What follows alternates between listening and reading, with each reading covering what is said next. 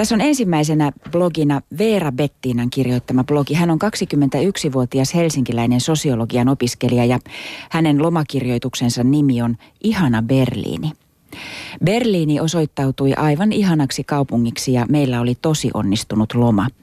Berliinissä oli tosi kiva tunnelma ja kaupunki oli jo historiansakin takia tosi mielenkiintoinen – Historia näkyi edelleen aika vahvasti ja kaupungissa oli selvästi sekä varakkaita ja hyvinvoimia voivia alueita, että köyhempiä ja keskeneräisempiä alueita. Tutustuimme kaupunkiin sen verran kuin neljässä päivässä ehdimme. Kävimme Berliinin muurilla, juutalaisessa museossa ja joissain suurimmista nähtävyyksistä. Tämän lisäksi reissuun kuului kaupungilla kävelyä ulkona syömistä ja shoppailua. Matkan tarkoituksena ei ollut mitenkään shoppailu, mutta Berliinissä oli niin paljon halvempaa kuin Helsingissä.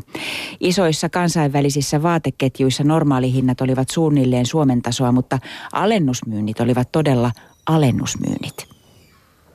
Myös ruokailu oli Berliinissä Helsinkiin verrattuna todella halpaa.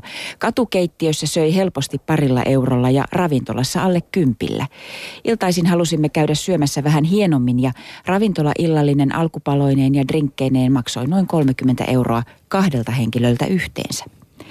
Berliinissä oli tosi helppo liikkua julkisilla. Liikuimme metrolla, junalla ja busseilla.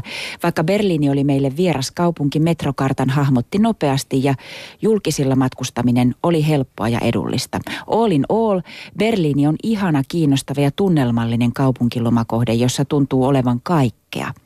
Vaikka olimme suunnitelleet etukäteen, mitä kaikkea halusimme nähdä ja tehdä, ja vaikka olimme koko ajan menossa nähtävää, jäi seuraavallekin reissulle. Näin kirjoitti blogissaan 21-vuotias helsinkiläinen sosiologian opiskelija Veera Bettiina.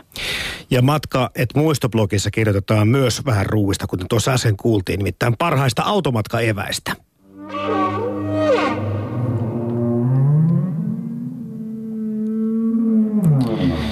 Alun perin mekin ajattelimme, että automatkalla on kiva pysähtyä johonkin matkan varrella olevaan pikkukylään tai kaupunkiin lounaalle. Ja totta kai mukavahan se onkin, näkee paikkoja, joihin ei muuten eksyisi. Mutta tieltä poikkeaminen, se vie aina paljon enemmän aikaa kuin on suunniteltu ja ravintola lounastamisen, lounastamiseen katoaa helposti parikin tuntia. No, voihan näitä lähdyspaikkoja ravintoloitakin kokeilla.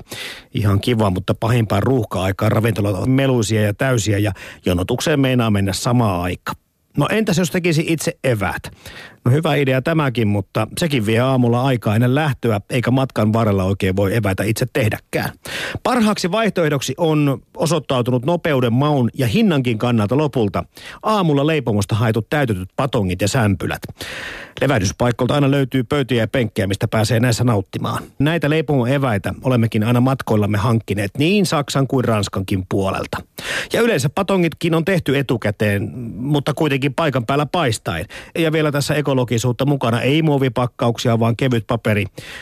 Tosi muovipussi ne kyllä pakataan, joten auton sotkeutumistakaan ei tarvitse pelätä. Mutta kun paljon on matkustellut, niin nämä täytetyt patongit ja sämpylät ovat automatkailijoiden mielestä parhaita. Tätä kokemusperäistä automatkaevästystä annettiin siis Matkait muistoblogissa.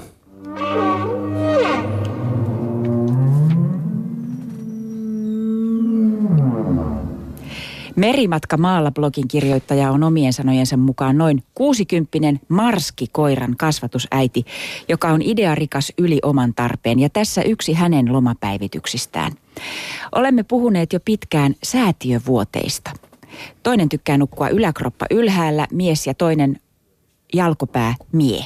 Sellaiset ostimme. Tosin toimitus on vasta ensi viikolla. Kovat patjat, hiostamattomat petarit, korkeammat yöpöydät. Vielä pitänee muistaa ostaa yhden hengen aluslakanoita. Nythän meillä on tupla petari ja sellaisille lakanoillehan uudessa sängyssä käy, että riks, raks ja rusahdus. Seuraava päivitys kuuluu, että tehty – Yksi asia johtaa toiseen, onneksi olen vielä lomalla. Vanha sänkyhän joutaa hyvin palvelleena roskiin, mutta suunnittelin säästäväni patjat. Siispä ullakolle tekemään niille tilaa. Tiesin siellä olevan runsaasti määrän pesua odottavia mattoja. Ilokseni sieltä löytyi myös runsaasti puhtaita mattoja huolella pakattuna aiemman pesusession jäljiltä. Monta likaista jouti roskalavalle, mutta joku sen kyllä pesinkin. Loppupäätelmäksi sain, että meille ei kannattaisi enää ostaa maton mattoa sekä eihän jäykät paksut jousipatjat käänny ullakolle mitenkään pari petari sentään. Mutta tulipahan ullakolle tilaa, kun rullasin pestyt matot kauniisti. Tavoite on, että uudet sängyt palvelevat meitä loppuelämän, ja niin varmasti käykin, matemaattisesti laskien ja verraten edellisen sängyn ikään. Kotia kuntoon laitettiin Merimatka maalla blogissa. Blogin.